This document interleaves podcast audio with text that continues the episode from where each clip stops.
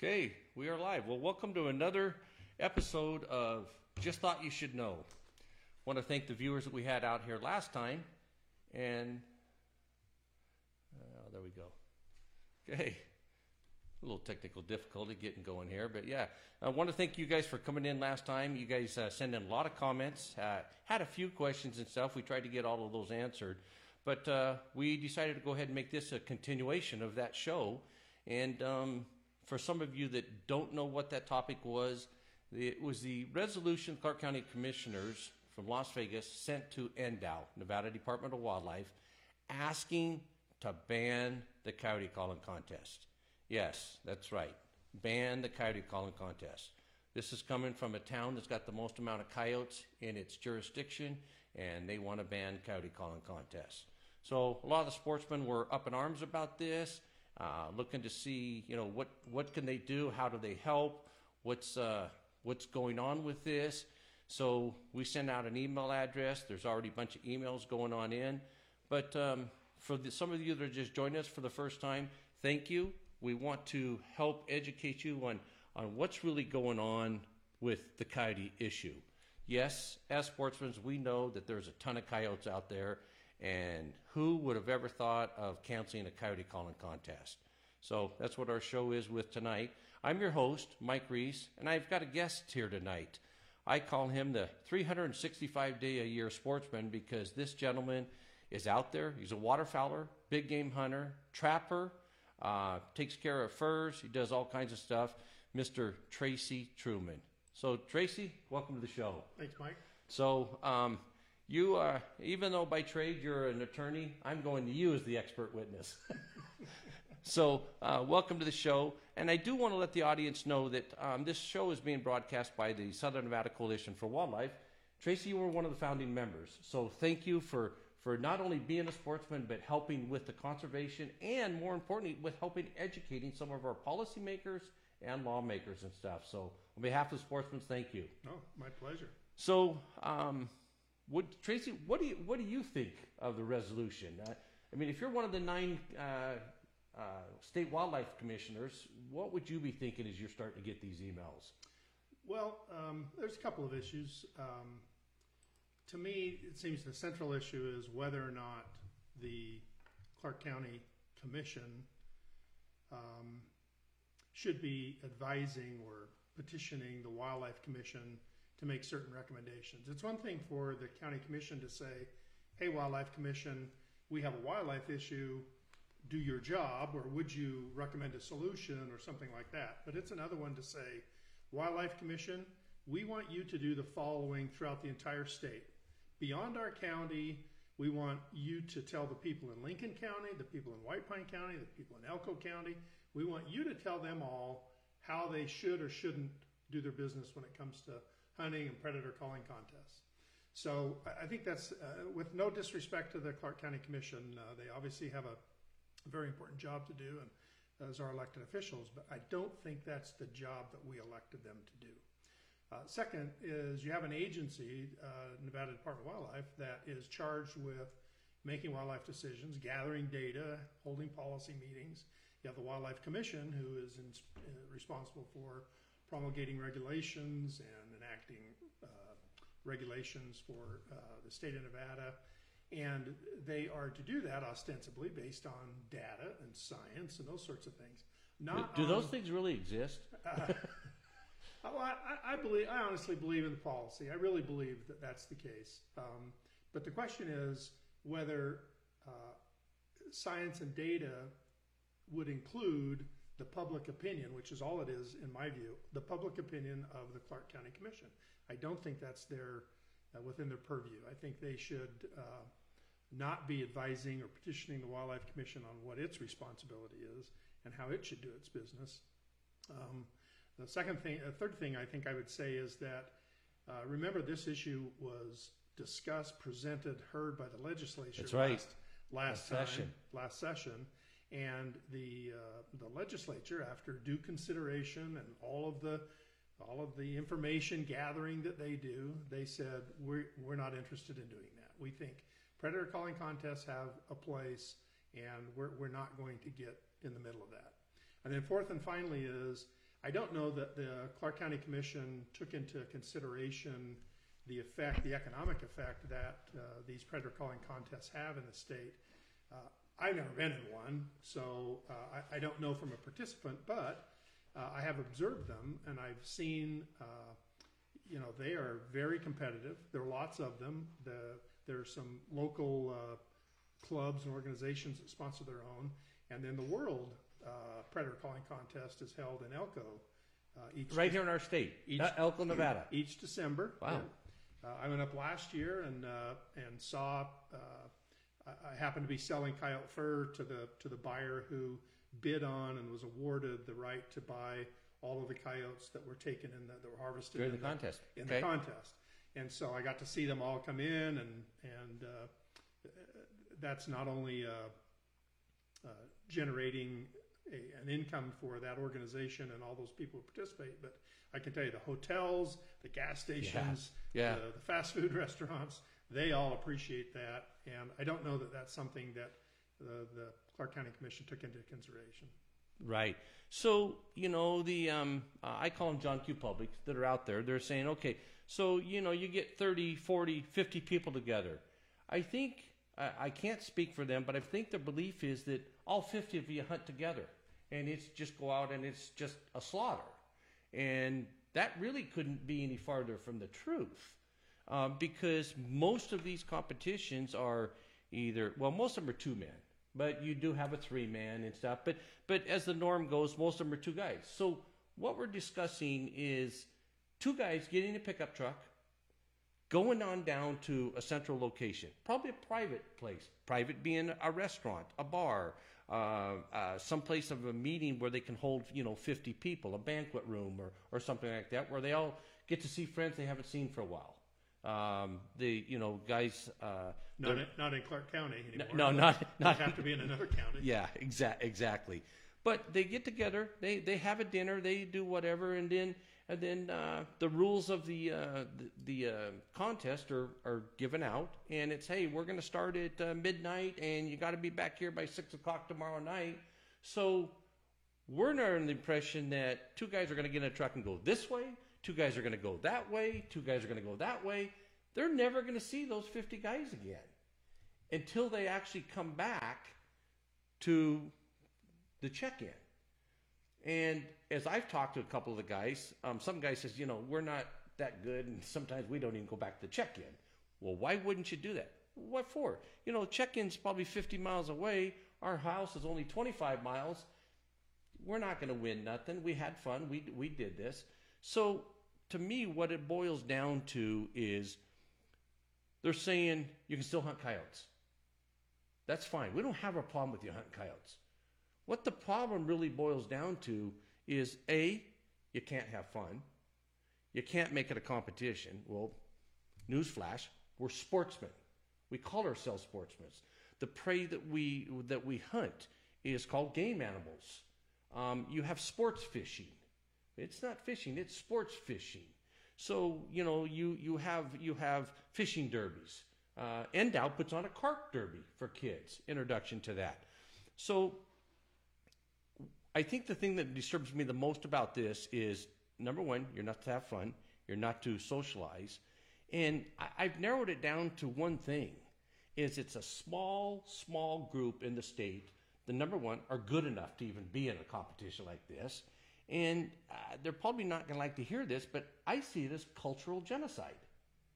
It's it's it's 50 people in the state of Nevada that they want to abolish say you, you you are doing it wrong you can't do it we don't approve of it since we don't like it you can't do it i thought lawmakers were elected to expand upon our freedoms but newsflash it's it, i'm 60 years old plus and every time election comes up it's like more freedoms and more freedoms are stripped away I- am I wrong in that perception, or are they just?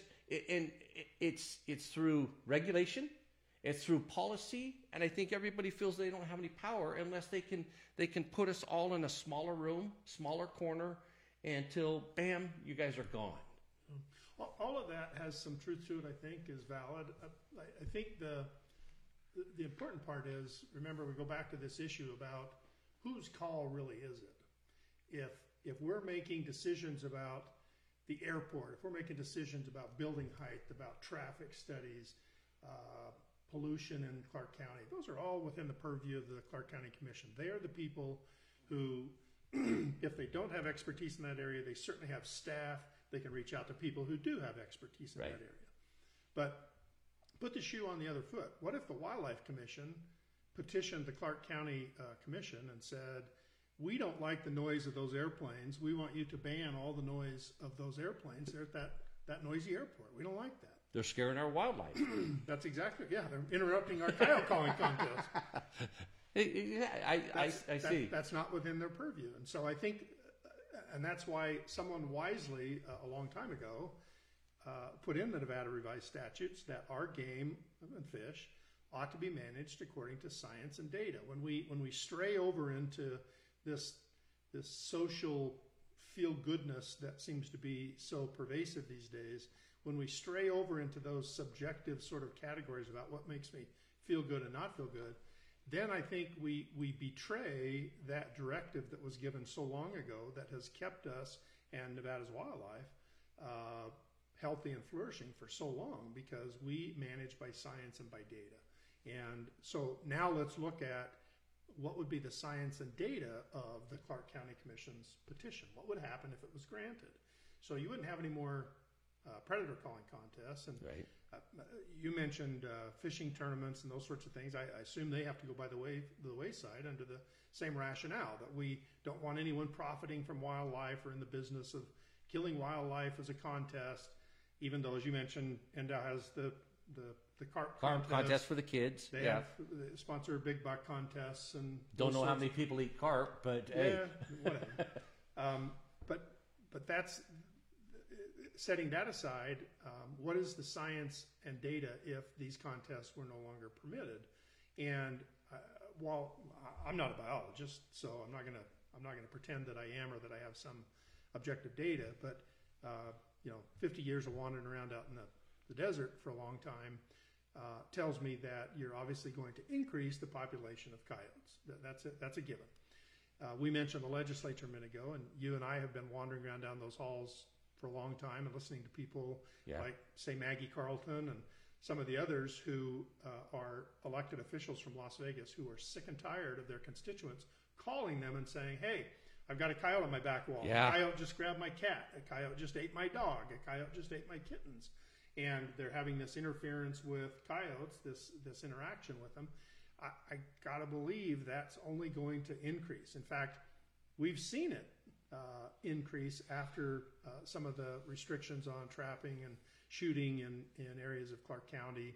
Uh, we've, we've seen a market increase in that in instances where there has been uh, unfortunate human coyote interaction, not to mention all of the, the pets and that sort of thing.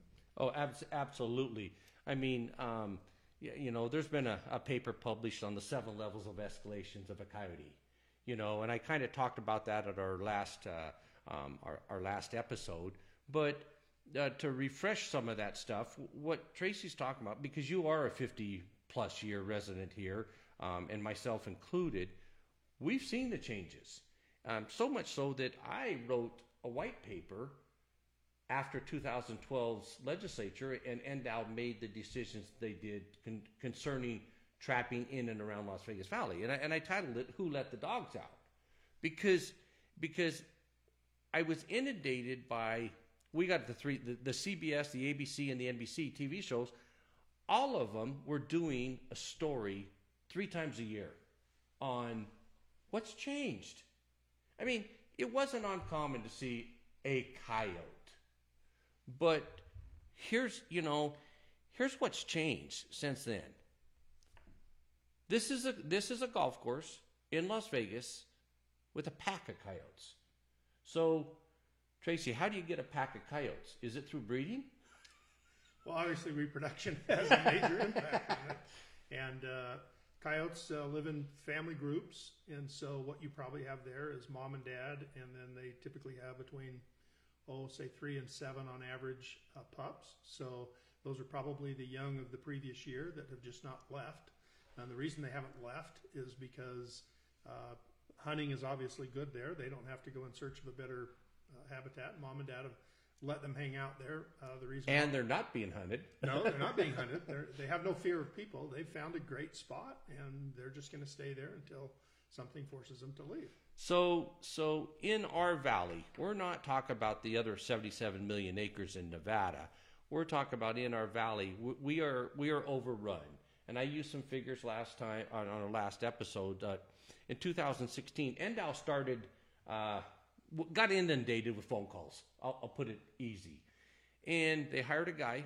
Um, Joshua Serta, uh, who worked there for a couple years and, and recorded this data that you were talking about. And in that data, in that first year, there was 925 phone calls that went to NDOW. Okay, now to be fair with some of this data, that could have been two, three, four calls on the same coyote. Sure. It could have been just roaming through the neighborhood, and you know the people down on the corner saw it, so they called, and half and on the 500 yards down the road, these other people saw it, so they called. But my point is that if that's probably the same all the way through, well, they waited till 2017. In 2017, that jumped to 1,275 calls. These are calls of, hey, there's a coyote in my backyard. What am I going to do? Well, they're not the dog catcher. Okay? So um, I think it got the attention of NDOW and saying, wow, this is, that was a 23% increase. And then they moved to 2018 where it jumped all the way to 1,661 calls. Which, which they're saying, okay, uh, we need to take this to the next level. Um, and they started capturing data by the month and charting it. So, um, and this was all public information out there, guys. They had it on their website at the time and stuff. And uh, they had a heat map that they'd put out. And in the month of June, which is kind of right after the, the, the pups have come out of the den and all that stuff, and they're out and they're foraging and stuff, they, they got over 200 phone calls in one month. Now, this is from a community that didn't get 200 phone calls in a decade. Now it's condensed down into a month. And what astounds me is they think the solution to this and other problems we have throughout the state is to quit the coyote calling contest. And instead, instead, NDOW, just last month's meeting on their predator control, voted unanimously to spend $100,000 on coyote uh, lethal control. So you have sportsmen that are paying for the opportunity to do that um, because they can't sell the pelts unless they have a trapping license. So, yes, you can hunt coyotes without a hunting license in the state. Uh, a non resident can even come in here and hunt them. They are an unprotected species. But by doing this resolution and the state wildlife board, correct me if I'm wrong, are they not thinking about putting a protection on an unprotected species? At least in some respect, I don't know what the what the legal ramification of all that is. I think the the important part is that the right hand doesn't agree. If it knows what the left hand is doing, it certainly doesn't agree with it because you have uh, NDOW through the commission uh, spending, as you said, thousands and thousands of dollars trying to control coyotes, and now you have the the Clark County Commission saying, no, we don't want you to hunt those in a contest fashion. And uh, to me, those are obviously inconsistent goals. Yeah, yeah. So um, let's take a second. I know there's a lot of guys out here. We've got a lot of people watching and stuff. A lot of people say, okay, what you know, what do you guys as a sportsman do out there now? What what can you do? Well, uh, NDOW hasn't received the resolution yet, uh, to my knowledge, and once they do, they will have to be taking some action. The best thing that we can do on any issue is send an email. It could be two, three sentences long that say, uh, I don't agree with banning coyote contest. Uh, put your name down, send it on in. Everybody goes, oh, yeah, right. Well, who, who, do, who do we send it to? Well, right here on your screen. Tiffany East, uh, the, the email address is tiffany at tiffanyEastPR.com. And this is Tiffany East, who, yes, is our chairwoman, first woman in the state of Nevada to become a chairwoman of the State Wildlife Commission Nice. she is an awesome sportswoman. I mean, their family hunts. They, you know, she's she's out in the outdoors all the time, recreating nonstop. I think she's, uh, uh, I think this is a perfect position for her. Uh, she's open minded. She looks at it and she'll take the data and weigh it on out. So, guys, write this down And girls. and girls, absolutely. Um, by the way, women uh, hunters in the last decade is up 104 percent. It's that that is the fasting grow growing um, part of our, our hunting traditions is is the women getting involved in this. So send your email off to Tiffany. Um, she will take it and she will send it to the other uh, eight uh, state wildlife boards uh, members. And by the way, for some of you that may or may not know it, Tiffany is a governor appointed uh, person on, on our, in fact, every member on our state wildlife board is governor appointed. These are not elected um, positions. So, with that being said, Tracy, let's let's uh, you know we, we got the coyote on the on the uh, golf course. Okay, that's not that's not off the internet. Um, I actually pulled that off. If you guys follow the Southern Nevada Coalition's page, you will see the actual um, news clip of interviewing a lady up in TPC Summerlin um, that had pets killed and neighbors over it. So they again, these are some of the news stories that came off. So um, there was reports of 13 coyotes. They were only able to capture, I think there was seven or eight in that picture. So some of them were off or didn't have a wide enough screen or whatever. They, but they, were, they were playing but- the back nine. but yeah, there you go. But folks, right now we're, we're not talking about the onesies, twosies. The coyotes in here are running in packs, are they not? Yeah, they certainly, uh, again, can't speak with broad brushstrokes, but they certainly have increased in population, whether those are packs or larger groups. But it's it appears that those family groups are staying together longer. They're more cohesive than, say, if you go up in rural Lincoln County. Uh, they seem Yeah. to be hanging in tighter groups longer for longer periods. I know that um, my son drew an elk tag this year.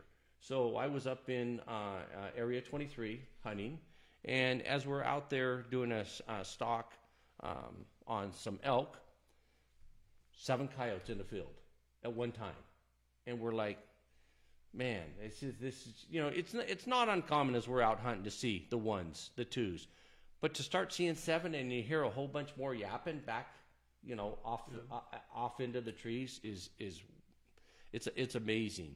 So Tracy, you you're a guy that's been out in the field. You you trap, you hunt, you call, you you do all of this stuff. What are so we can educate some of our people out here that are debating whether to send in an email or not. Let's talk some of the diseases. What what are some of the diseases that coyotes carry, or are prone to spread um, through that? What what have you seen? Let's just in the last five years. What have you seen uh, on the landscape? Well, if you if you go to any uh, drugstore, supermarket, and you walk through the pet aisle, you see all the medicine for dogs that covers everything that you can give Yeah. over the counter. That doesn't include all the things that your veterinarian uh, is alone licensed to treat your dog for. I can't give my dog a rabies shot. I can't give it some of the other stuff. Okay. All those diseases are canine related diseases. They all exist in coyotes to some extent or another. Um, So parvo, when your dog gets a parvo shot, they get vaccinated for that stuff. So you've you got parvo out there in the community with Par- the parvo exists everywhere, uh, and uh, coyotes are susceptible to it. I think the major thing for coyotes that I've seen, particularly in the last five years, uh, I've seen a lot of mange in coyotes, and sarcoptic mange is a is a very sad kind of a, uh disease. What it is is a microscopic little bug that eats the base of the hair root, so the hair falls out. And so you have these Mexican hairless looking coyotes. Okay. And the reason I say it's so sad is because uh, what what happens is they eventually in the wintertime they typically freeze to death. They just can't keep warm. You see a lot of mange coyotes around agriculture. The reason you see them around agriculture is because they stay warm by hiding in, in haystacks. And they, they take refuge in a place typically that's sort of man made, in a barn, in a, in a haystack or something like that. So you see them a lot in farm related areas and uh, that's the only way they can survive those cold temperatures. They're generally more common in warmer climates, so we see more of them in Clark County, in southern Lincoln County, Nye County. You'll see coyotes with mange uh, a lot more prolific than, say, in Elko County, because in Elko County they die so quickly because it's so much colder. Right. So I put I put up a picture. Um, so some of the people that aren't familiar with mange, you can see um, this coyote right here has, uh, for lack of better terms, half a pelt.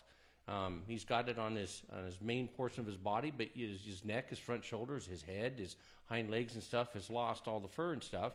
And so um, Tracy, as we were getting ready for the show, said, "Well, let me let me show you something else that's happened." Tracy personally took these four pictures in a collage. So as he's been out trapping now, Tracy, if you if you go and you trap these, obviously you're not touching them. You're not. You just Well, again, I don't touch them, um, not because I'm afraid of getting mange. Mange is a very specific um, disease that's related specifically to canines. I don't know that I could get it. I don't want to test the theory. I don't know enough about it. I'm not a you don't want to wear the shark suit to No, see if it I- works.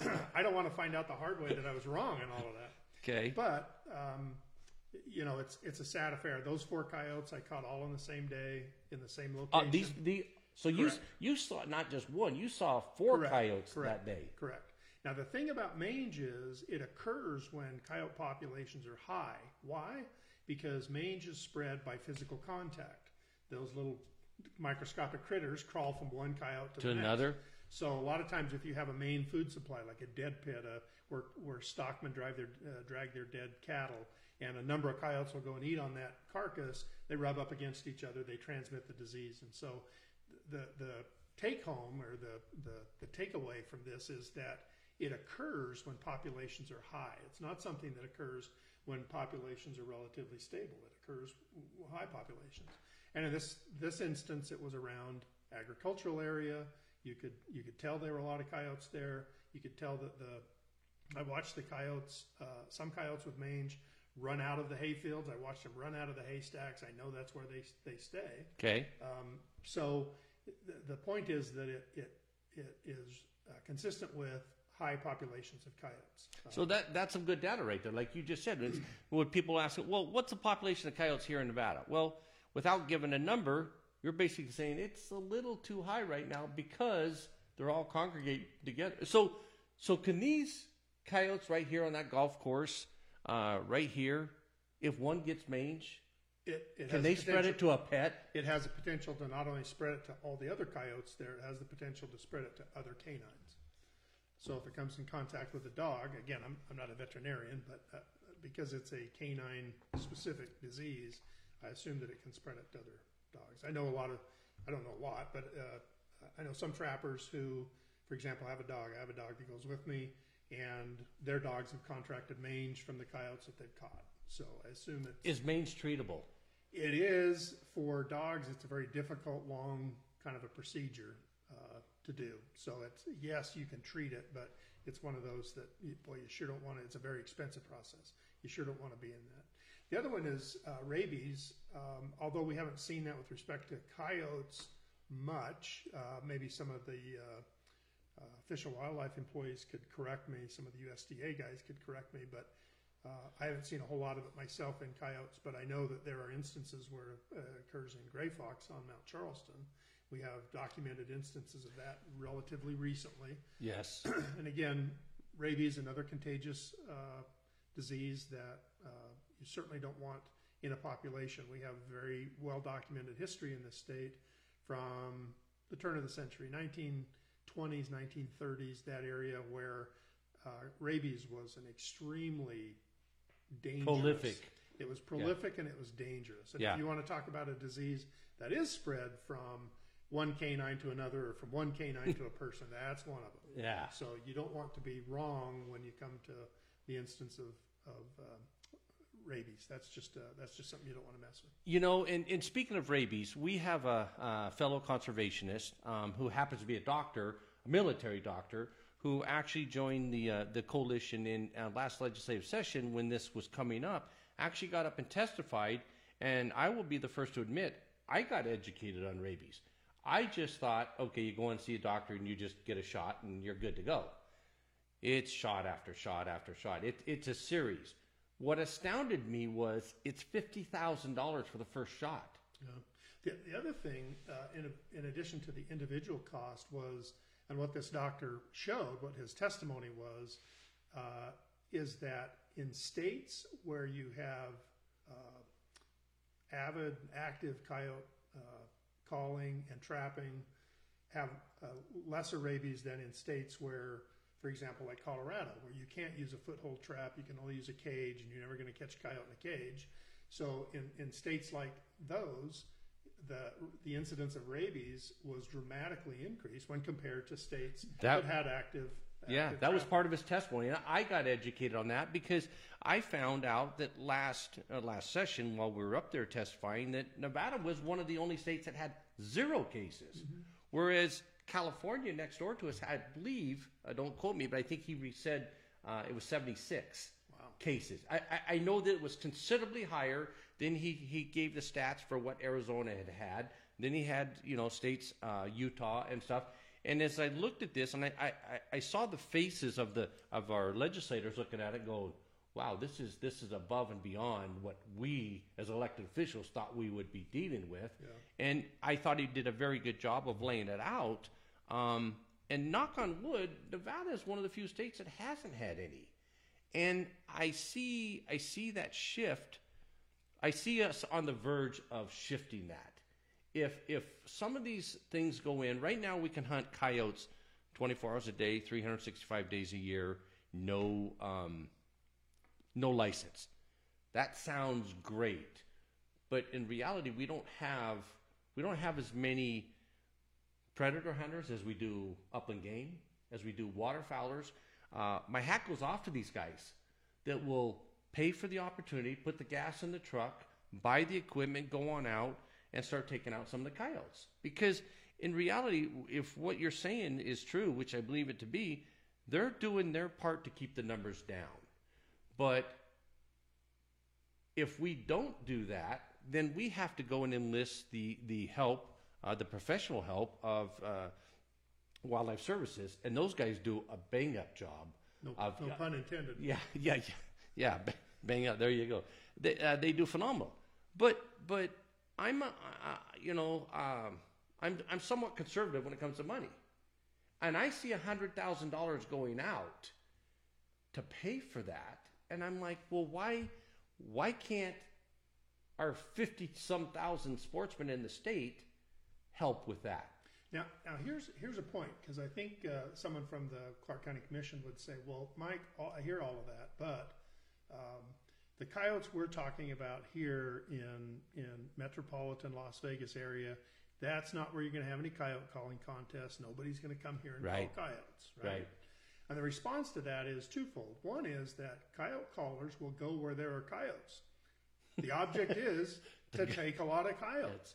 They will go where coyotes are. Uh, the second is that, um, with regard to numbers of coyotes, uh, there are so many areas in this county where you can go uh, calling coyotes and have great success. I have lots of friends who go just beyond the no shooting mark, and there are plenty of places to call coyotes, and there are lots of them there for the reasons we just saw from your golf course picture and others. Um, So you're so so what you're saying is there there are enough coyotes right out here that we could go on the outskirts of town and actually have a coyote calling contest, a viable one, where they could actually go in and take out a bunch of coyotes. yeah, I, I, you you, uh, you, you I know always- I see him all the time. I'm out. Well, and you, you always flatter me by saying how much I'm out in the hills. And you and my wife agree on that point. But um, w- when I'm out, uh, particularly trapping season, because I'm out almost every day, I see a lot of callers in close proximity to town calling coyotes. Cold Creek uh, is a place that comes to mind. okay, Uh, Lovell Canyon, um, the McCulloughs, the, the Highlands, uh, you know, the Eldorados, all of those places down around Searchlight.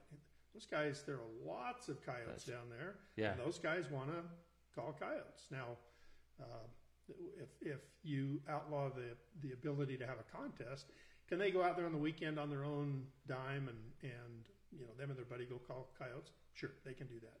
But when you have a contest where it isn't just it isn't just the day of the contest. These guys are like bass fishermen in a bass tournament. They don't just show up at Lake Mead on the day of the tournament and say, no, they they- "Man, Wonder where the fish are. Yeah. They show up weeks in advance. Yeah. They know exactly where the fish are. They've go they've gone and fished every spot. They've used a variety of lures. They know exactly what those Good fish point. are biting on. And so it isn't a matter of these coyote callers just show up on the day of the contest and say, gee, I wonder where the coyotes are. They know. They've been there. They've got their favorite spots.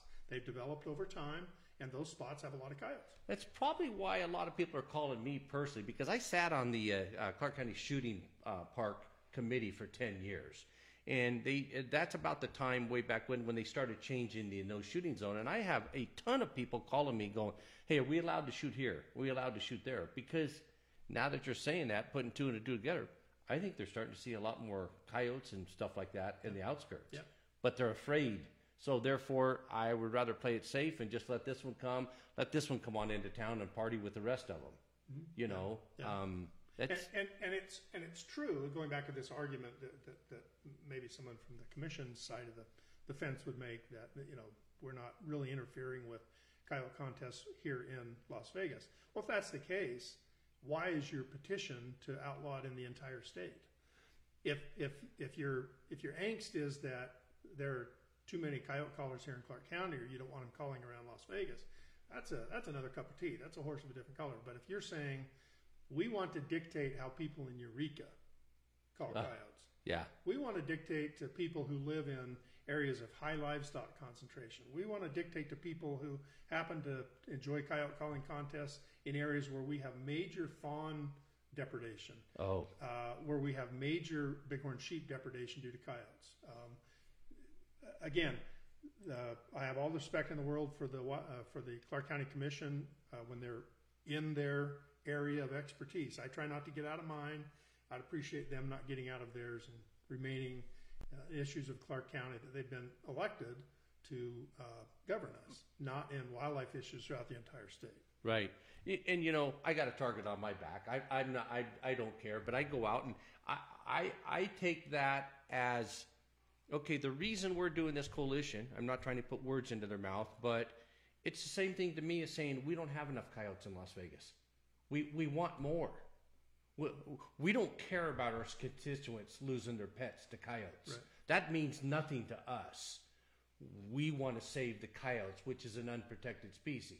I'm not putting words in their mouth, but by me reading body language and you know say, hey, well, they want to do this. So okay, so what that really is telling me is my county commissioner doesn't think I have enough coyotes in my backyard, and I can show you s- a picture of six coyotes in my backyard. And, and, and my I, I'm at fault for living on a golf course, but not this golf course. But I, I get it. Yeah, and I, I think the, the important thing for, for listeners is show them that email address again because I think that they should contact the Wildlife Commission and say, hey, you've been tasked with promulgating regulations for the entire state based on science and data.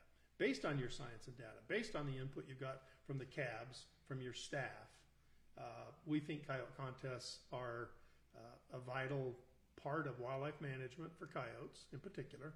And we would encourage you to do what the legislature did and say, uh, we're going to continue to do what we do in the way that we do it um, and not listen to the Clark County Commission.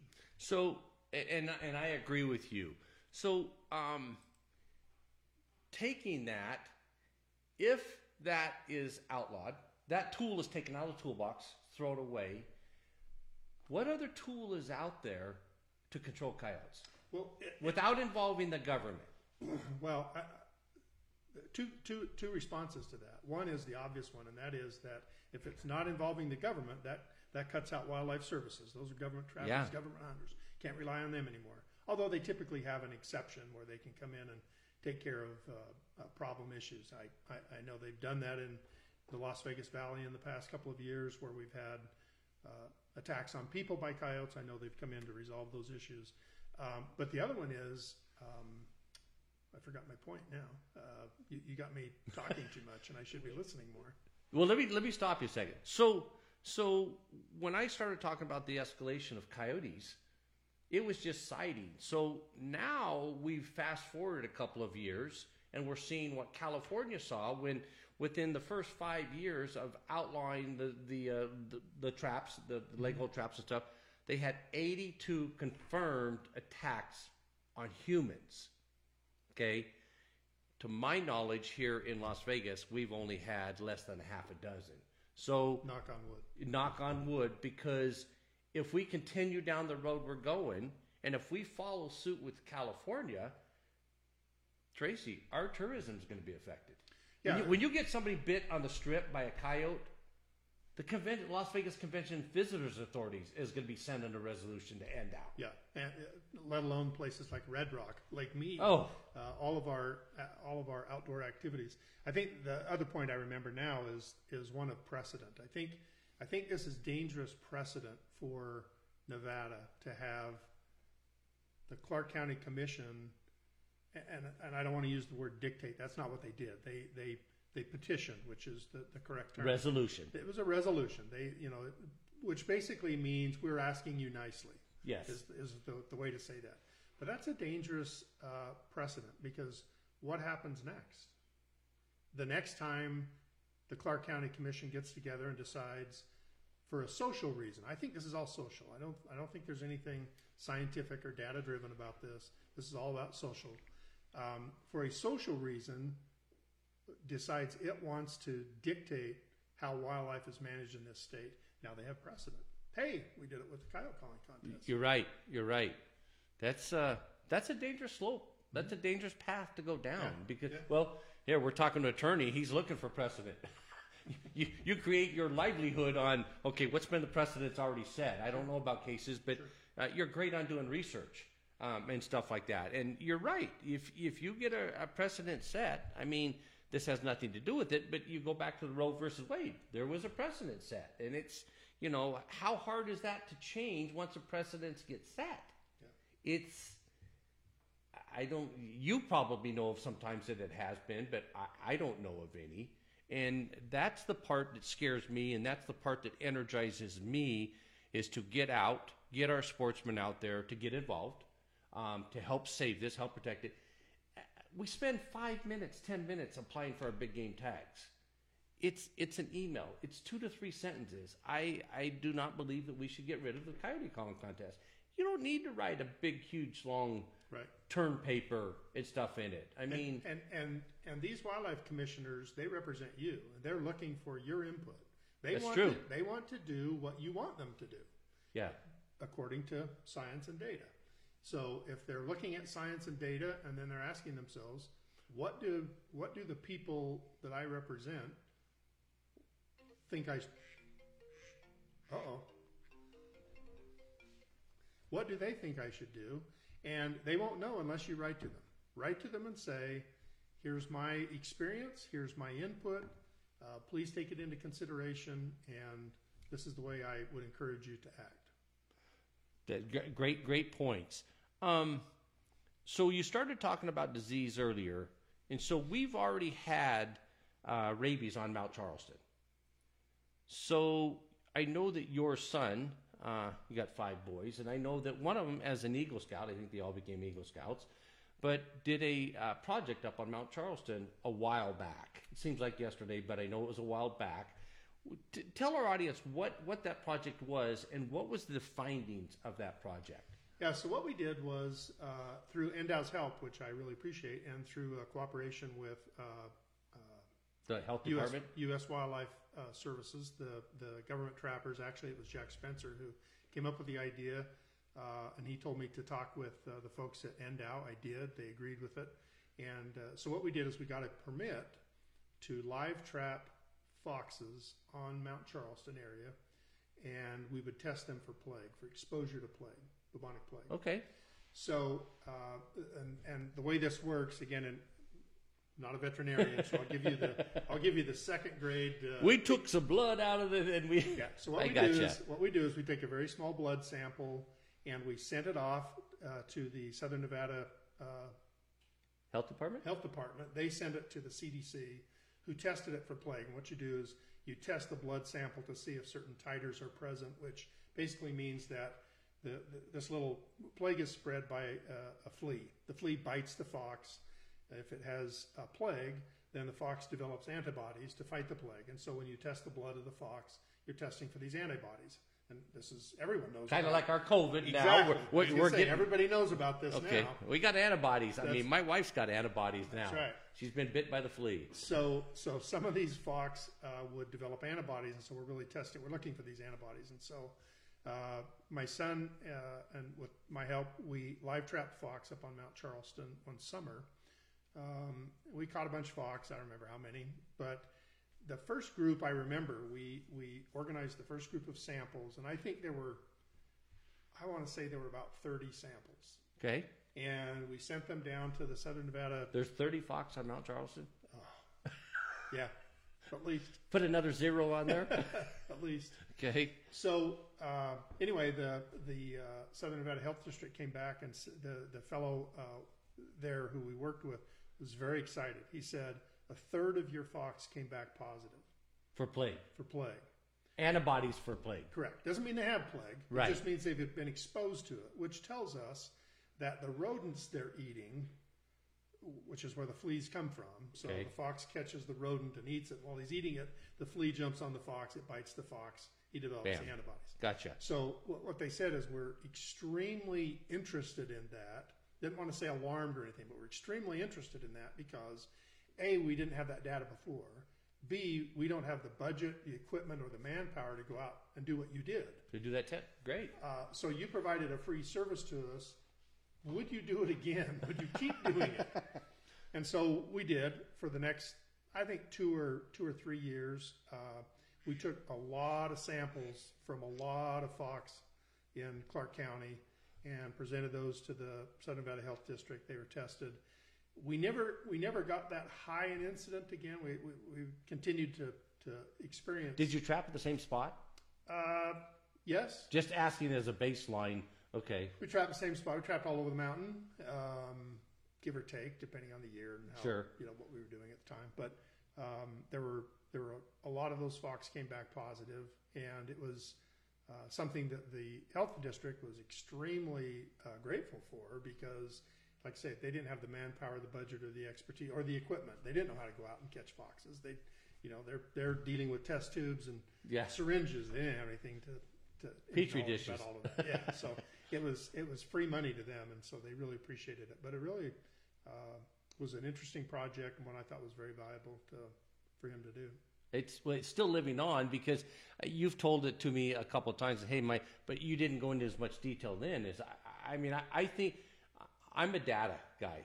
Actually, I'm a data freak. I mean, I love seeing the data. I, I like the graphs. I want to I want to understand what affects the the peaks, the valleys, uh, all of that stuff, and and how do we once we learn some of that stuff, how do we control it, which would dictate our next step or our next two or three steps. So. Um, I guess it didn't warrant um, putting a notice out up in Mount Charleston. You know, the the summer comes, the hikers go on up, the pets. Yeah, Um, I, I don't I don't know the politics or policies of all of that. I don't know what their what they did with that data. Perhaps it wasn't enough because again, after uh, the next couple of batches of samples, that seemed to die down. I don't know if that was a seasonal thing, whereas the year went on, it just kind of disappears in the winter and only comes back in the summer. I don't know any of that. I just know that it was it was uh, very alarming to them and the point that uh, Vivek Raman, who was the gentleman at the health district at the time, the point he made is that he said, I don't know about the population dynamics of fox and the rodents they prey on, but I do know the population dynamics of Clark County. I know there are more people this year than there were last year, Gotcha. and that next year there will be more people.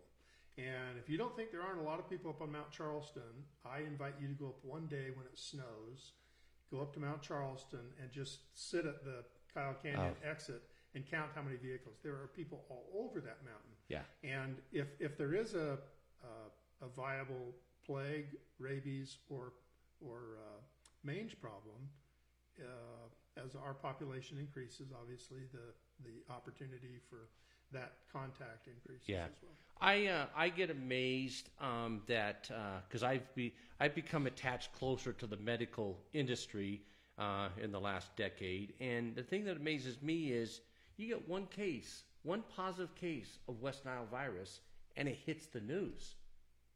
We've actually had people now die of West Nile virus, but it's to the point where, hey, first case of the season for West Nile virus. And I remember where they started here in the county going out and go, hey, who's got a green swimming pool? That's what we need to watch for. Those are, you know, those are those are the signs. That's a symptom. If you got some people have moved out and they got a swimming pool, but you know they turned the power off or The- whatever. The crash in 07, 08, that was prime time. Yeah, you know, big time. But it's always amazed me of in the wildlife because they got a lot of disease out there. Yeah. Um, um, I've seen some of it, not like you have, because even though if I'm lucky enough to get a deer tag, just like that fisherman that goes out and fishes before the tournament, I'll go pre-scout. Sure. Um, and uh, you know, I see, um, I see the changes. I don't see the changes as fast as the trapping community does, because when you have a trapping season that's 120 days, you you think about it. You guys are out in the field a third of the year, where most guys um, that are lucky to get out, you know, one weekend a month Yeah. or something to, to do that. So Well, you, you know, when we have our uh, trapping rendezvous and meetings, uh, we always do demonstrations and workshops and stuff. And typically they're about, you know, how do I, how do I get to be a better trapper? How do I set my trap better? How do I skin my animal better?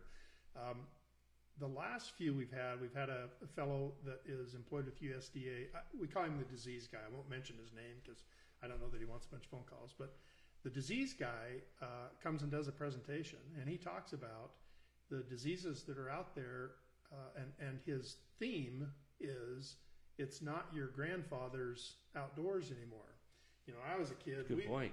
if if you showed up with latex gloves to to field dress your deer, someone would call you all sorts of names. But now I, I I wear latex gloves all the time when I skin any animal, when I when I even birds. And the reason is, uh, you know, I've listened to his presentation over and over, and it, it is nothing to be uh, fooled with. We're not trying to scare anybody. I, I encourage you to go out and do what you're going to do, but I just tell you to exercise caution because uh, I just give you one for instance. About five or seven years ago, I got an infection from a gray fox. I scuffed my elbow, and I was holding a fox at the time, and I made the mistake of rubbing my open wound with the same hand I'd handled Did you? Okay. I developed a serious infection in my left uh, elbow. It still bothers me today. I had to have some significant treatments for it, uh, and it's it's a permanent thing now. I, I, have a permanent condition in my left elbow because of that disease and the consequences of that disease. So don't uh, don't think we're making up boogeymen to get our way in terms of a policy decision. the policy decision has its own facts. Uh, when we talk about disease and the effects of disease and the frequency of disease, those are real things, and they have an impact on the policy. So, um, anyway, Let's you know let, let's talk about why is a coyote unprotected? Uh, you know, they the general public hears um, if they attend wildlife meetings, they hear quota setting. They they'll hear it for big game. You know, um, they'll hear it for waterfowl, even though it's it's more of a species direct. Um, it's still seven, but you know, then we go into greater detail. What what ducks of what species can you take? But jackrabbits and coyotes and cockroaches. and cockroaches, that's right, are unprotected. Yeah. So coyotes have a couple things going for them. Uh, one is they're very intelligent. Oh. Uh, second is they're It's highly, not just because of the TV show. no Okay. they're uh, they're highly prolific. They have large litters. They uh, are very adaptable. They uh, adaptable in terms of where they will live, their habitat requirements, uh, their nutrition requirements. They're very uh, resistant to uh, drought, to hunger. they will eat anything and everything, and so they they are sort of a uh, they're sort of the Superman of the animal world. They can they can live lots of places others don't, and uh, highly prolific. They they reproduce very consistently. They have very very few needs, and they will make do with whatever you give them. Yeah, I've I've studied uh, I, I study history of our state, and that uh, that really gets my excitement level going. When I can look at that, and I know that that um, we have a governor's uh, rabies commission back at the turn of the last century in the 1900s and stuff. And I know that there was a move because the reason I'm bringing this up, you never hear us talking about eradicating a wildlife animal. but there was a, a very strong conscientious move to eradicate eradicate coyotes in the state of Nevada. Mm-hmm. They failed. They, Yeah. they they tried as hard. They put everything they could, their time, their money, their effort, their poisons, all of that stuff that's now been abolished and stuff, and they still couldn't do it. Yeah, I, I kind of have mixed feelings about eradicating any species, particularly coyotes. I, I respect coyotes. I think they're an interesting animal, and uh, I don't think the landscape would be the same without them. But the, the period of time you're talking about, there was a big war that was fought by stockmen on the one hand and coyotes on the other hand. Yeah. and it was uh, the, the, one of the major players was sheepmen, and they don't like to be called sheepmen; they like to be called stockmen so, Okay. or wool growers. Um, but they they were one of the major players, and so you grew up in Lincoln County and that area. You you remember the time when you'd go up around Ely and Ward Mountain and that area in the summertime, and you'd see herds and herds Sheep. of sheep everywhere. Yeah. You don't see that anymore. So the coyotes won that round. The sheep, the sheep growers are really on their way out. They're, uh, I, I don't mean to be the bearer of bad news, but they're kind of on the way out. Yeah. And for so long, the, the wool growers bore not only the financial burden, but a lot of the, uh, the labor burden of controlling coyotes. And sportsmen were the beneficiaries of their work and their money. As they tried to suppress coyotes, that benefited wildlife because you didn't have that number of coyotes Chasing the deer. depredating Ch- deer, chasing- yeah. antelope, sheep, whatever it was. So uh, we, we've been very fortunate, and I think one of the one of the subtle things that's gone on that I haven't ever seen really articulated in a lot of the literature is as wool growers and domestic sheep on the landscape decrease, it's probably no surprise that we see coyote problems. I'm not saying coyote, numbers, but coyote problems increase, and those would include, uh, you know, wild game and domestic livestock, sheep. Uh, I'm sorry, uh, cattle and horses. I think that's a, I think that's an area where the coyotes will shift. They they are very good at adapting, and Yeah. if there are not if there are not domestic sheep on the landscape to eat, they will eat something else. Yeah, no, they, they do, and you know, and I was I was going to talk about that because you look at some of our deer populations of, of where they're at, and as you you get to the peak of some of those uh, the populations of the sheep from the Basque people and stuff, it's true. I mean, yes, the coyotes still ate deer, they still ate the fawns, but the opportunistic, uh, hey, a bird in the hand is better than two in the bush. Yeah, if you the coyote would. Yeah, if you have to, your choice of catching a mule deer or a domestic sheep with the same amount of energy being applied, I'm gonna, I'm gonna eat I'll lamb every day. yeah, yeah. I'm eat lamb every day. Yeah.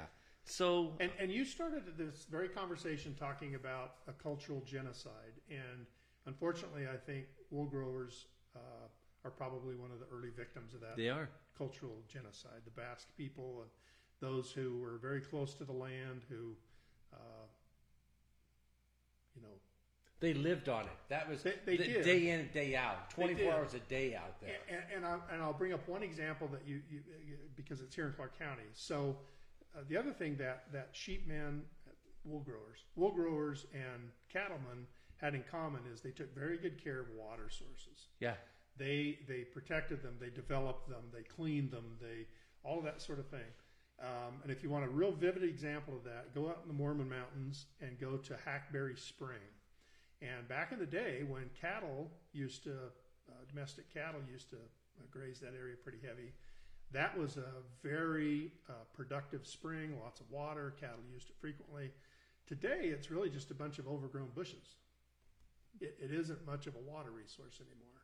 And I think a lot of that has to do, again, painting with broad brush strokes, but I think a lot of that has to do with uh, wool growers and cattlemen how to how to roll. I'm not saying that they did everything correctly or were perfect in what they did, but I'm saying they had a role in coyote predator management, and that was whatever whatever dollar they spent on predator management was a dollar sportsmen didn't have to spend, and we just went merrily about our way, enjoying the benefits of there being fewer coyotes to eat fawns and elk calves and that sort of thing. Yes. Uh, no, I, I, I- agree. And, you know, um, I I'm going to change the subject here a little bit. I, I I saw that, so I've watched some of the changes on our landscape. One of the things that astounded me that we could actually see in this last decade is um, we're are we are on a 30 year decline on our mule deer population. Okay, we had uh, in our last episode that I did, we elaborated on the uh, the perfect storm, if you will. But to make it short, we went uh, we went from 115,000 deer in 1977, approximately, when our draw system started. Within 10 years, it had blossomed all the way up to 260. And everybody's high five, and it's like, man, this is just awesome. So many tags are given out and stuff.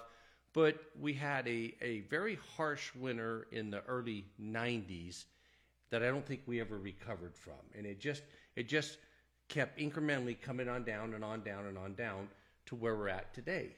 So we've gone from 115 up to 260 down to 90. Okay, uh, that's in the short without a whole lot of explanation. That uh, my personal belief is I think we're le- less than 90, but that's that's my personal. Well, I look at our sister uh, state next to us, which is Utah. Utah got so desperate, their their population was 275,000. So their low was higher than our all-time high. Uh, different reasons and stuff why, um, but they said we got to do something. The sportsmen went to the legislature, not to the Department of Wildlife. They went to the legislature and pleaded their case. They convinced the legislature to apportion some money, a million dollars, and the plan was we are going to do a couple of things. We're going to force the Department of Wildlife to do habitat restoration. We are going to force the wildlife to do a $50 bounty on coyotes. Now, for the record, Department of Wildlife did not want to do that. But as a result, over the six or seven years that that program has been implemented, their mule deer population has gone from 275 to about 400,000. So, with that being said, I look at, and I could be wrong, I'll, I'll take the criticism for it, but I look at what they did because I'm a business guy. How do you how do you do more business than me? How do you you know what do you what are you doing different than we're not doing? And I look at those guys. Nevada doesn't have a bounty on coyotes. They used to. There's been numerous times throughout the state, uh, throughout the history of our state, um, in the 1900s, early 1900s, a lot of counties went broke because they had the uh, coyote bounty, which was because of the rabies epidemic. Regardless of what the reason was, they had a coyote bounty. Did it work? Yes, it took the coyote numbers down. Mule deer populations came on up, but we uh, last last month at our state wildlife uh, uh, commission meeting, two CABs, Clark County and Washoe, um, suggested using some of the money in the coyote uh, predator thing for bounty. Let's let's let the sportsmen uh, have a crack at this. And um, I know that uh, the Clark County CAB only wanted to do it for five years. And and Tracy, what what their thought on this was, it worked for Utah. Let's try it. We're we're at an all time low on our mule deer. It may not be the end all solution, but when we're doing everything, we're- putting millions of dollars into habitat restoration. I, I mean, Nevada's doing what it can right now. They've got some great groups doing water um, uh, guzzlers and stuff like that, but it's as though nobody even wants to discuss. It's taboo to talk bounty. Well, I guess two things. One is I'll be the first guy to tell you that I don't think that killing all the coyotes is an answer to mule deer population decline. Uh, WAFWA and some of the other uh, Western uh, groups of biologists have gotten together to try and figure out because this isn't unique to Nevada. This is all across the West. This decline in mule deer populations, and those groups have uniformly come back with a, depending on which uh, workshop and which year, they've come back with a handful of different ideas and theories about what's causing mule deer decline. Right. Habitat problems, weather, drought, uh, man-made populations, cutting off migratory routes, uh, in, impact adversely impacting wintering range. There's a whole gamut of them. There is. But always amid among that group is predator management, And my, I guess my feeling on it is that we don't do one, only one of those. If we're playing the piano and we want to, we want to have a have a symphony, we use all the keys.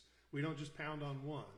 And so I don't think we just pound on the predator management key, but I think it is a key that we need to play. Yeah. And uh, again, we'll, we'll go back to Do Re Mi. Here we come back to the, the predator calling contest. Here's a group of individuals who will pay for the privilege to help with uh, with uh, predator The controlling them, yeah. And yet we have local government in one end of the state saying, no, for social reasons, we don't want that because whatever their, their, their rationale is. But I, I think that's important to note that we, that, that predator management is, again, not a biologist, but been around for a while. I think we have to consider, based on all the data and research I see from biologists themselves, predator, predator management is a component of assisting mule deer and making their way back to healthy population levels where we'd like them to be. Okay. So, um, on the idea of, of predator control, okay, we've talked coyotes, um, bo- bobcats. Um, Nevada, uh, uh, educate some of our people watching right here. What type of data do we get on bobcats compared to states around us? How, are we a leader in it? Or are we, are we way behind on it? Well, I think our state, uh, NDOW and wildlife managers in our state have done a good job over the decades. We have about 40 something years of bobcat data.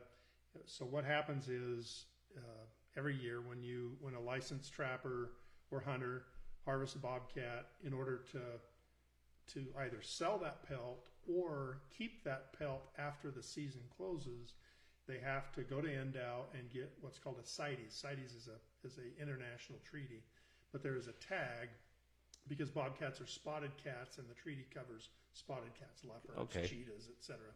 Because bobcats are a spotted cat, is included in this treaty. And uh, long story short, the the regulations in this country are that we can harvest, uh, and specifically the state, we can harvest bobcats as long as we manage them and provide certain information and control their export.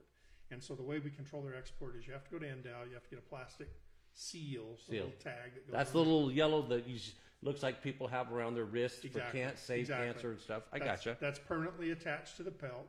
Um, and at the time, uh, uh, this was kind of a, I, I heard Pat Cummings talk about it as a shakedown of the trapper. So the trapper pays NDOW five bucks for the privilege of getting that little plastic tag on there.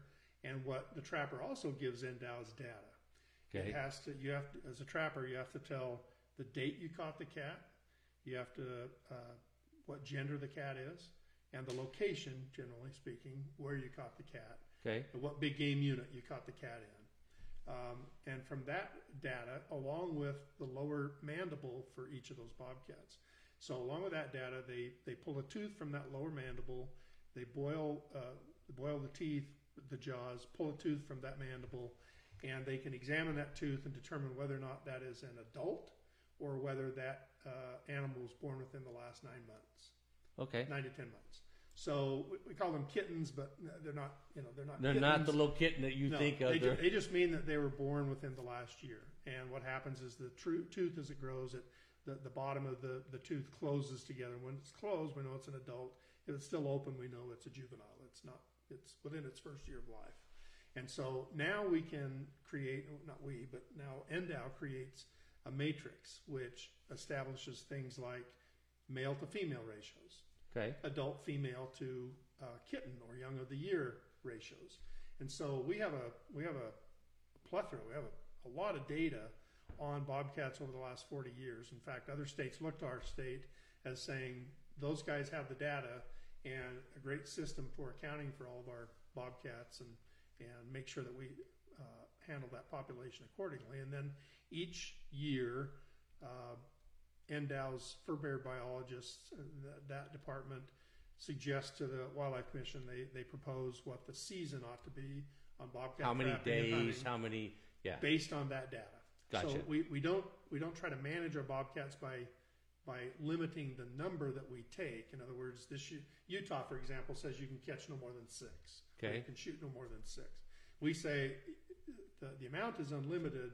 The way we control that is by the time of the season, the length of time Right. you have the opportunity to harvest them. And because we have such long uh, standing data, it's pretty easy for NDOW to say every day that goes by, we can pretty much predict how many cats will be taken each day. Day after. And so if we want to shorten the harvest a, a, a finite amount, we know about how many days it will take to accomplish that. Pretty- So they're still controlled. Absolutely. It's just it's just it's just a different way of of, of controlling it That, than that the is the method. That's the method. And it's, uh, we have a healthy population, have for the sixty years, uh, since I've Yeah.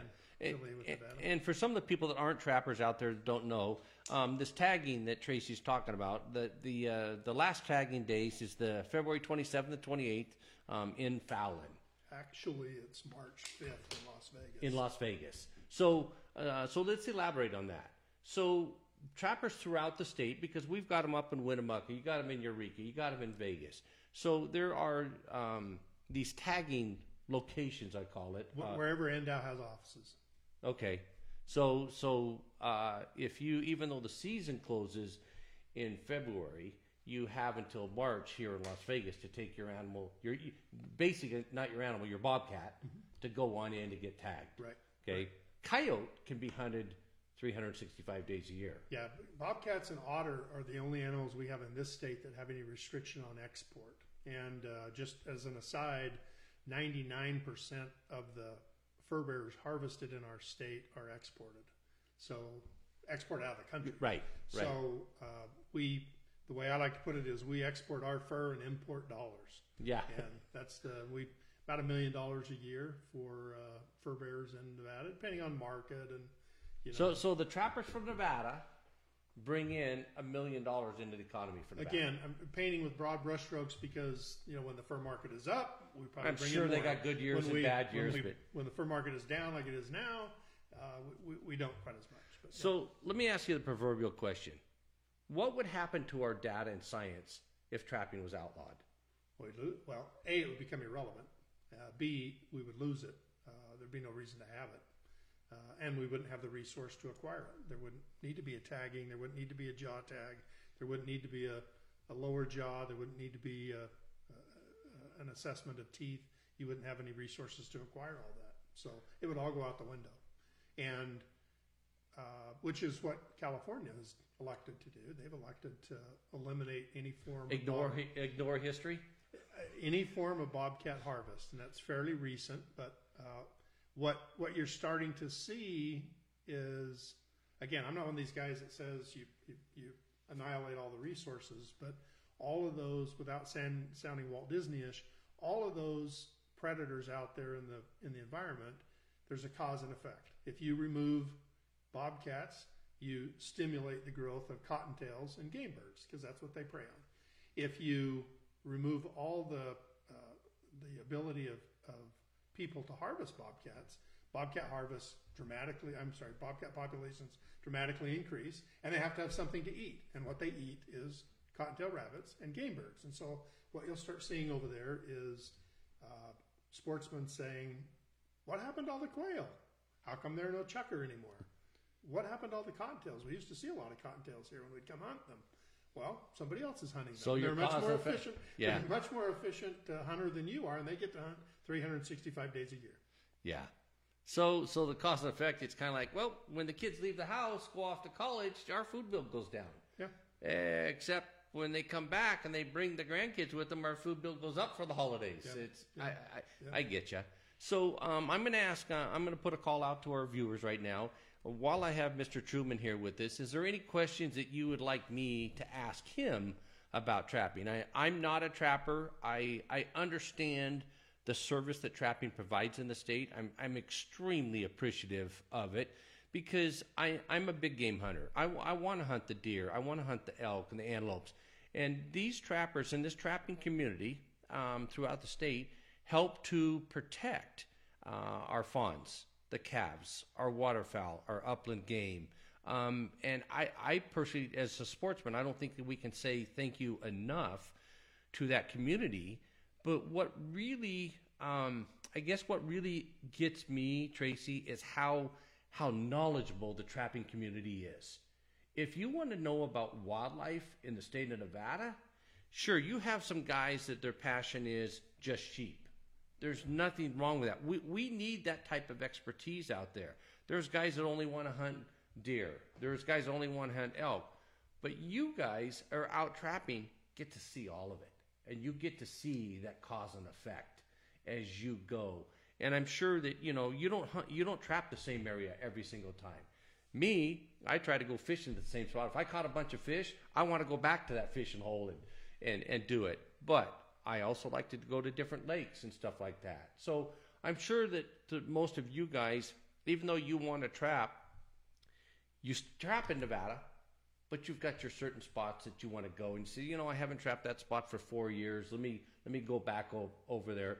So you guys aren't hitting it day in and day out at every single spot, and I think that's one of the misnomers that um, some of the uh, non-consumptive users think of us as sportsmen is, well, we got a gun, we're successful, we can go out and and shoot and harvest whatever we want. Well, trappers, they got a trap. All the animals got to do is step in it. And it's like, well, um, would you? There's a little bit more to it than that. there is, and I started uh, a couple years back. I started crunching some numbers. I got thinking, if you had X amount of trappers in the state, and each trapper had X amount of traps, and I'm going to tell you the odds, Tracy, of catching an animal in a trap. You, let's say you you have this trap. Call it your number one trap. You put that out. You you might catch something in that trap that year, but you might go three years and never catch something in that trap. And that's the part that I think some people don't understand is because your success rate is so low that uh, I think I think when I did the numbers and I crunched them, it's like you had five million opportunities to catch something, but why was there only a thousand coyotes sold at the trap at the first sale? Why was there only 1,500 bobcats? You mean out of the 5 million opportunities, you guys could only catch 1,500 bobcats? You're making me depressed. no, but I mean, I, I'm like, okay, so so as I got in, I look at it, is it because we don't have that many? Well, if you look at the definition of sustainability, if you can catch the same amount, harvest the same amount every year for 20 years, to me, that is the epitome of sustainable. yeah. Well, uh, certainly trappers don't have a corner on wildlife knowledge. I know a lot of guys and girls who are very passionate about what you know. Pick your sport: sheep, deer, elk, antelope, fish, whatever. And they will spend hours and hours and hours and days and days spotting and glassing and planning and all that sort of stuff. Yeah. I, I applaud them for that. I was out at Lake Mead one day this summer fishing and thought I had the whole lake to myself. And I looked up on the hill and there were two guys in camo with a spotting scope looking at some sheep. I thought, bless you, you know, you're doing your own Yeah, work. yeah. But um, we, we are lucky that we have roughly a four month season, whereas any big game season is at most, what, a month? Oh, uh, uh, it's well, y- yeah, it's, it's in the weeks category. Yeah, yeah. So, so we have this long season. Um, we, by law, have to check our traps at least every 96 hours. So you're out there uh, frequently. A lot of us have a number of trap lines. So I check that trap line on one day and that one on a different day, and then I come back and I check that one. And, and then your point about uh, over harvesting a, a resource. You know, trappers go when they're where there are animals. Uh, there's nothing more depressing in my life than checking empty traps. My my wife will tell you when I come home and the traps have been empty, I am grumpy. And That's so- like going to Christmas morning, getting up, and there's no presents under the tree, or worse, or Yeah. worse. or worse. But uh, I would, I, I think I view trappers a lot like farmers. You know, we we're rotating crop all the time. If I gone into that canyon and I've caught five bobcats, and I've gone in there that that summer back when you could in the summer, uh, use your trail cameras and you'd figure out there's about five bobcats there to catch. And you caught those five bobcats, you knew that it was pointless to go back in there for a while because it's going to take a while for cats to filter back in there and repo- repopulate that little canyon. And they will. It just takes them a little time to do that. Um, so I, I picture trappers more like farmers. That I, I farmed that canyon one year. Now I'm going to go farm this canyon the next year. Gotcha. Farm that canyon the next one, and then I'll come back here every two to three years is about what I figured for. Again, talking bobcats, not coyotes. Uh, coyotes you can hit pretty hard. I had one location last year, uh, which is this high mange area, um, and I caught uh, 59 coyotes within about a two mile radius. Um, A two mile radius? Yes, two wow. mile. And I was so excited to go back out there this year. And I have a good friend who's with Wildlife Services, and he said, You will not catch 59 more coyotes out there. They're just not there. And so I went back out, and, you know, bless his heart, he was right. I only caught about 20. But uh, it, coyotes, like anything else, you know, you can, you can knock them down, they'll come back, that sort of thing. But um, anyway, I, I know, you know, speaking of stories, I, I, I talk a lot on the phone. I call people throughout the state. I, I'm always trying to gather data. I'm trying to do research. And I, I talked to one gentleman up in the Washoe area, up in, up in Reno, who um, had a lady that had a 200 acre ranch and she never had a calf survive. She's, she's, you know, she's, she's having these calves born and stuff and they just don't survive she called up a trapper and said, "Can you help me?" And he said, "Well, sure." And so, this is pro- close proximity to town, if I know the, the, yeah, the, the the guy was telling me, he goes, "Where I'm trapping, I can see town." Yeah. I go, "Wow!"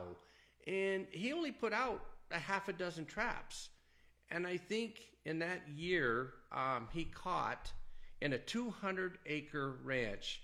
He taught, he caught um, upwards of almost 40 coyotes in one year at that. And it was the first time that lady had ever had calves survive. And, y- you know, uh, a coyote's a furry creature. It's got little brown eyes, looks like a pet, looks like a dog and stuff like that. But they are, they are prolific. Yeah. And, uh, you know, you talk, you just talked about cause and effect. Well, because you had so many coyotes on that piece of property, this lady was never going to be able to have any calves. They're just she was she was supplying the food for those coyotes, and so And now imagine if one of those coyotes had mange, oh and there's 40 of them living on this 200 acre range. well, and yeah, and you know it, it, it is it is a bigger playing field. It is a bigger picture. But in our state, we, we do have diseases that we have to watch for. Now, I'm going to knock on wood because I'm, I'm a big game hunter. So the one thing that scares me is CWD. Well, chronic wasting disease. Uh, knock on wood. Uh, kudos to NDOW. They, they, they check it every single year, um, you know, at the meat processing places and stuff. We do about a thousand samples, I think, a year, and we are one of the few states that has never had a single case of CWD. There's a lot of other states close to us that can't say that. Yeah. And um, guys, we, we, we do need to control the numbers, not just because we're, we're sportsmen and we want to harvest our deer and stuff, but like anything else, if you don't mow the lawn, it's gonna it's not gonna look beautiful. It's uh, uh, you're gonna have all other kinds of things inside there living that you don't want to be living in there, that didn't know was in there. Um, so we uh, uh, provide a service to the state of Nevada for our wildlife management. And I know that I know that it appreciates the uh, the NDOW appreciates the feedback that they get from big game hunters. All of us, by law, must fill out a hunter questionnaire, send it in.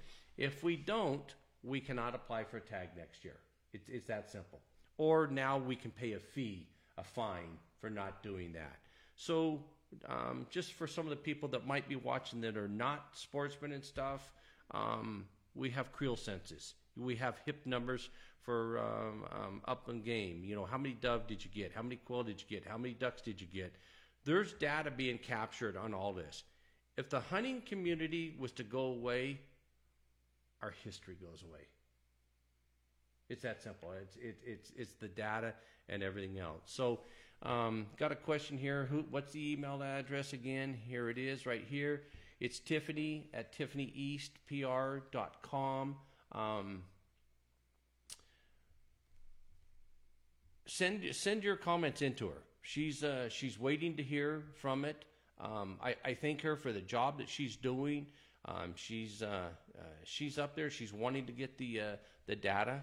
Um, this data happens to be coming from sportsmen as well as the non-consumptive users, because as you guys know, there's there's a lot of people that either uh, don't understand what we're doing, don't believe in what we're doing, are totally disgusted with what we're doing. But I can tell you that sportsmen can hold their heads high because we are the providers of data and knowledge. So again, it's Tiffany at TiffanyEastPR.com.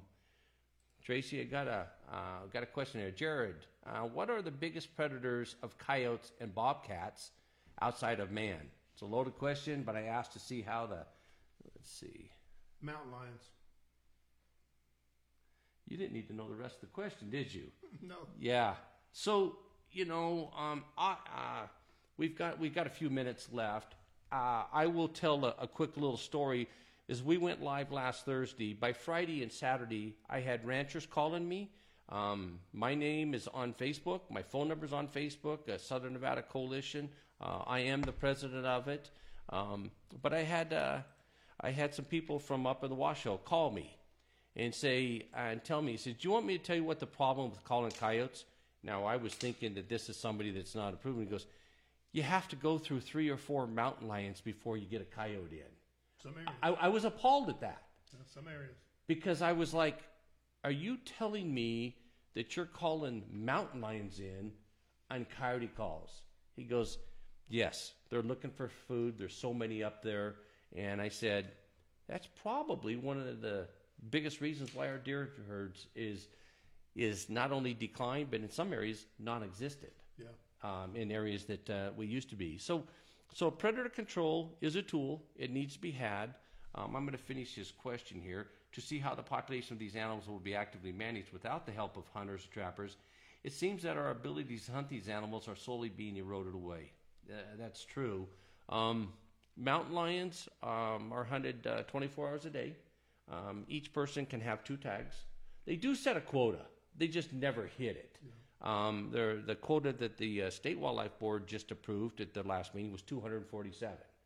Um, but for whatever reason, there's a lot of people that uh, won't get out and hunt that. There's where the business mind of me takes over and says, okay, you need you need to incentivize it. So I'm going to plant a seed right here and say, you know what? If if we're only taking out 190, 180, 200, um, and the problem is isn't the quota, it's the problem of getting people out there. It costs so much money to get somebody to go hire a guide to take them out, get most of them. I'm going to throw something out there, planting a seed. I personally would like to see if somebody harvests a mountain lion, I'd like to see them get five bonus points on a big game draw. Interesting.